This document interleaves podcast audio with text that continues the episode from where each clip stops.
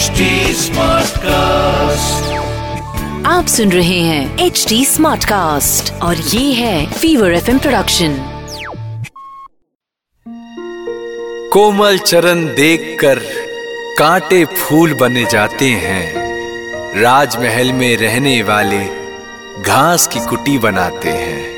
सीता पानी भरती हैं लखन कंद मूल लाते हैं। कभी कभी रघुवर खुद ही भोज पकाते हैं पर आज हुआ क्या?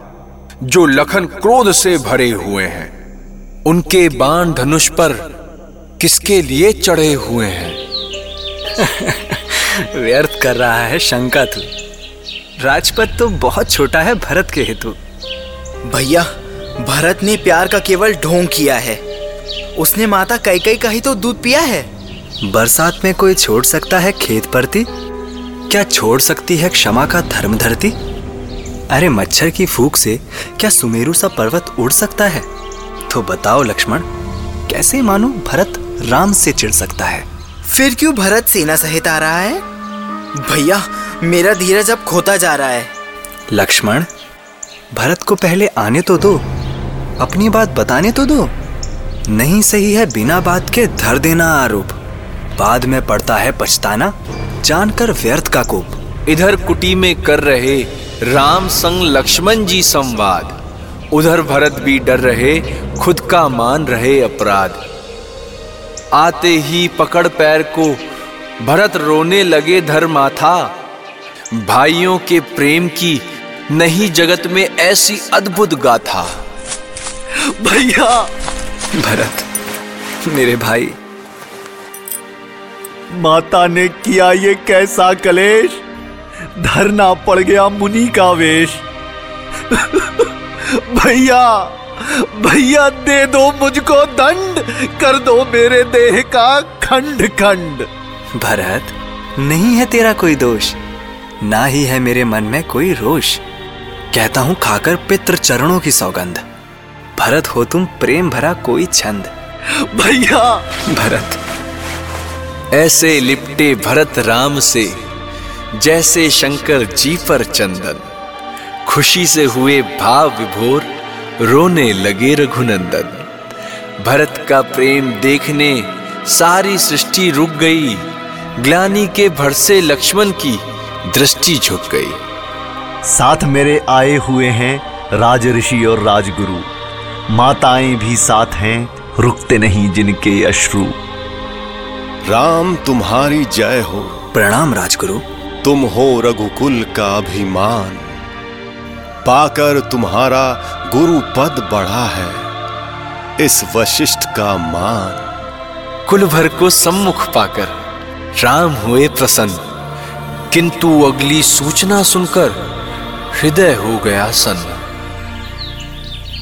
राम बड़े दुख से करता हूँ सूचित। क्योंकि श्राद्ध का समय यही है उचित। श्राद्ध? किसका श्राद्ध गुरुवर? महाराज दशरथ का। क्या? भरत? ये क्या हुआ भरत? भैया सब कुछ खो गया। पिताश्री। राम छोड़कर शोक करो मंदाकिनी में स्नान। और याद कर दशरथ को, दो ब्राह्मणों को दान। राम ने निभाया पुत्र धर्म, दशरथ का किया श्राद्ध कर्म। फिर बड़े सभी जन कुटी की ओर छोड़कर मंदाकिनी का छोर। भरत ने खूब मनाया, वशिष्ठ ने समझाया, किंतु तर्क कोई भी राम के सम्मुख टिक नहीं पाया। तज के सारे संकोच, करो हृदय की बात भरत। श्री राम पूर्ण करेंगे तुम्हारे सकल मनोरथ। कुलगुरु वशिष्ठ को नमन राजऋषि महाराजा जनक को नमन, और यहाँ पर उपस्थित इस धर्म सभा को दशरथ पुत्र भरत का नमन स्वीकार हो। खेल खेल में भी भैया ने कभी साथ ना छोड़ा। हम अनुजों को प्यार दिया बस, कभी हृदय ना तोड़ा। शायद ईश्वर को रघुकुल का ये मेल नहीं भाया, तभी पिता महाराज प्रण पूरा कर छोड़ गए काया। वनवास पर आए रघुवर, करने पूरा पिता महाराज का व्रत। है निवेदन दास भरत का, पूर्ण कर दें एक इसकी भी शर्त। भरत, दास नहीं तुम प्राण हो। सद्भावना का ज्ञान हो धर्म के अविलंब हो रघुकुल के स्तंभ हो। धर्म सभा में बारी बारी सबने रखा विचार। भरत जी फिर बोले श्री राम करो विनय स्वीकार। विनती करता है भरत हे रघुनाथ अयोध्या वापस चले हम सबके साथ।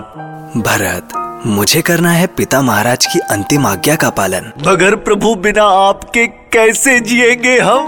कैसे जिएँगे प्रजाजन? चौदह वर्ष की अवधि तक मैं अवध में नहीं लौट सकता हूँ।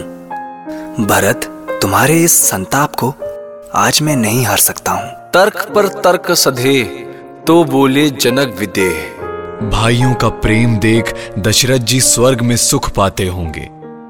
देवगणों के साथ हिल मिलकर मंगल गान गुनगुनाते होंगे। पिता के जाने के बाद महाराज जनक आप ही तो हैं हमारे अग्रज। बतलाइए ज्येष्ठ के होते कैसे धारण कर लूँ? रघुकुल का ध्वज। मत करो हट। समझो भरत। रघुकुल रीत सदा चली आई। प्राण जाए पर वचन ना जाए। पड़ी थी भरत और राम के मध्य। चौदह बरस की दूरी। पिता का वचन था करना पूरा। भरत की मांग रही अधूरी। राम पूजा की पूरी करके रसम, भरत ने उस दिन खाई कसम।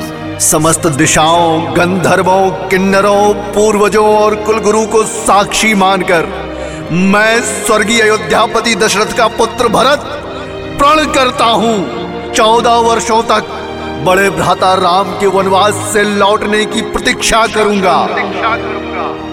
तब तक अयोध्या के सिंहासन पर श्री राम के चरण पादुकाओं को स्थापित करके उनके दूत के रूप में अवध का राजभार संभालूँगा।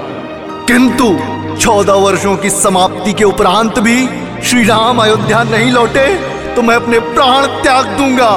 ये एक रघुवंशी का वचन है। त्यागी भरत की। भैया भरत की।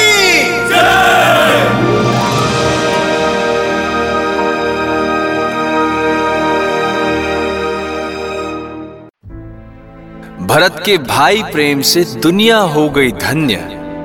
उनकी भीषण प्रतिज्ञा का साक्षी बना अरण्य। अनुपस्थिति में आपके रखकर खड़ाऊ होंगे काम। अयोध्या के सिंहासन पर बैठेंगे केवल राम। आँखों में आँसू ले धरे खड़ाऊ शीश। लौटे भरत अयोध्या ले राम का आशीष।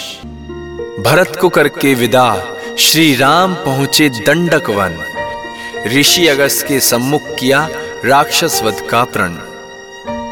गोदावरी के तट पर बनाया अपना नया आवास।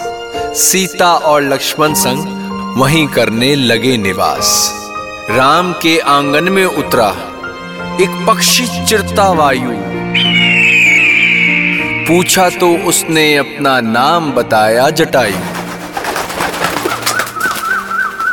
किस प्रयोजन से आए हो दंडक वन में तुम सब मानव? ऋषि गौतम के शाप से यहाँ बसते हैं केवल दानव। ये स्त्री मेरी पत्नी सीता है जिनके पिता जनक है मिथिला राज। हम दोनों हैं भाई। पिता हमारे स्वर्गीय दशरथ महाराज। जान कर खेद है नहीं रहे अब दशरथ। संबंध मेरे थे उनसे बिल्कुल मित्रवत। दशरथ के प्राण हरने में कापे नहीं यमराज। विधान का लिखा कौन बदल सकता है पक्षीराज? वैसे तो हो चुका हूँ मैं। अब बहुत ही ज़्यादा वृद्ध। फिर भी राम तुम्हारी सेवा में प्रस्तुत होगा ये गिद्ध। ससुर जी के मित्र हैं आप तो हुए पिता समान। कर्तव्य हमारा है अब रखना है आपका ध्यान। ओ भाग्य जो इस निर्जन वन में मिला मुझे परिवार।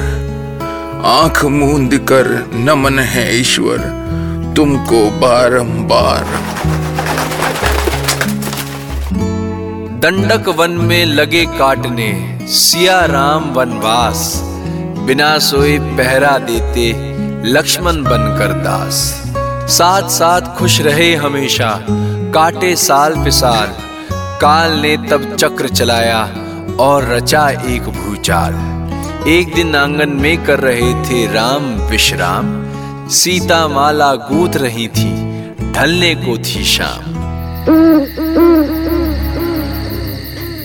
दंडक वन में मानव, वो भी जिनका सुंदर तन।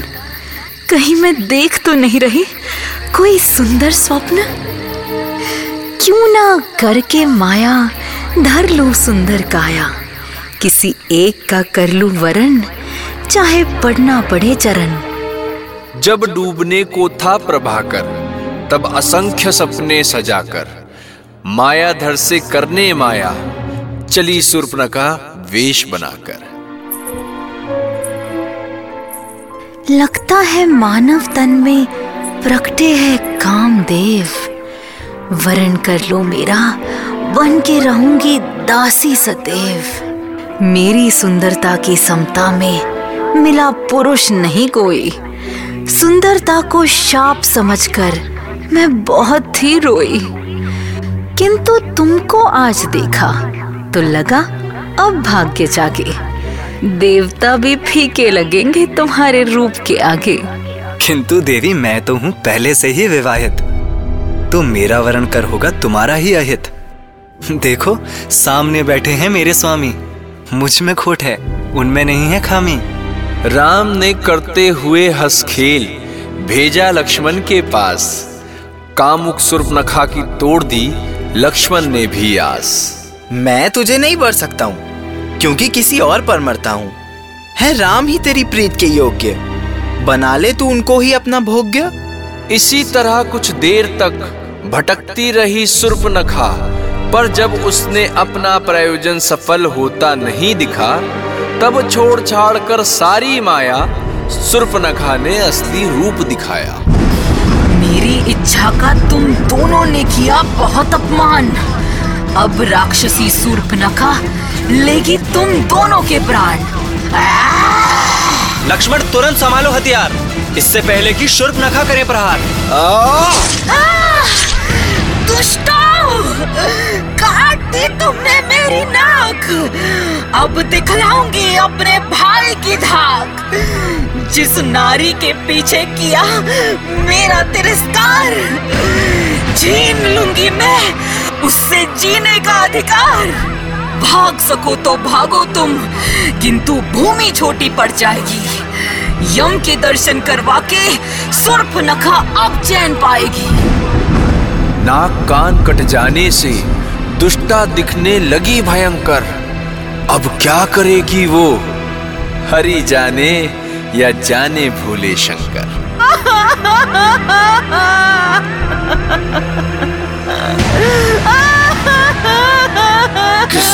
किया शुर्क नखा तुझे लहू लुहान। किसने भंग किया हमारे कुल का मान? यम को दान करेंगे उसके प्राण। आज ही उसको भेजेंगे शमशान। सेना तैयार हो। हम लेंगे प्रतिशोध। प्रतिशोध में जलते हुए बढ़े। सेना संखर दूषण। जानकर अनजान बने। मुस्काते रघुकुल के कुलभूषण। नाथ न जाने मुझे ऐसे क्यों लग रहा है कि वह मायावी फिर आएगी। सीते तुम निश्चिंत रहो वो तुम्हें नहीं छुपाएगी वराह बनकर बचाया था हिरनाक्षा से कभी। धरती ने नारायण को पति मान लिया था तभी। घड़ी आ गई पास जिस लिए लिया राम अवतार। हरि करेंगे दोबारा अपनी धरती का उद्धार। खत्म हुआ दंडक वन से राक्षसों का मेला प्रस्तुत करेंगे खरदूषण का खूनी खेला। कैसे भैसे दानवों का पड़ गया था चेहरा पीला। आप सुन रहे हैं एच डी स्मार्ट कास्ट और ये था fever F production H Smartcast